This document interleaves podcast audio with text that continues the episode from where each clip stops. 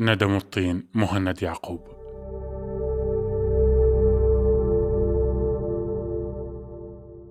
لدي أصدقاء بعدد السنوات الغائبة عن وعيها في حياتي. شعراء قصاصون مسرحيون وفنانون.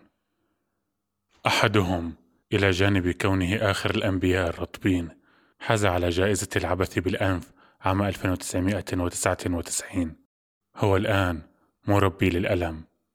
أعني سلحفاة عمودية تحترق.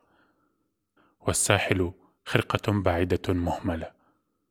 وآخر التقيته هاربا من إحدى صفحات مائة عام من العزلة.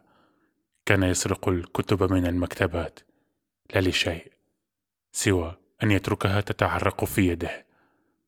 لكنه كتب أناشيدا طويلة في ريش الحب. ونشارته كان يرددونها أطفال المدارس قبله قيدهم بها مقابل حلوى مزيفة تسمى أنثى الحجر.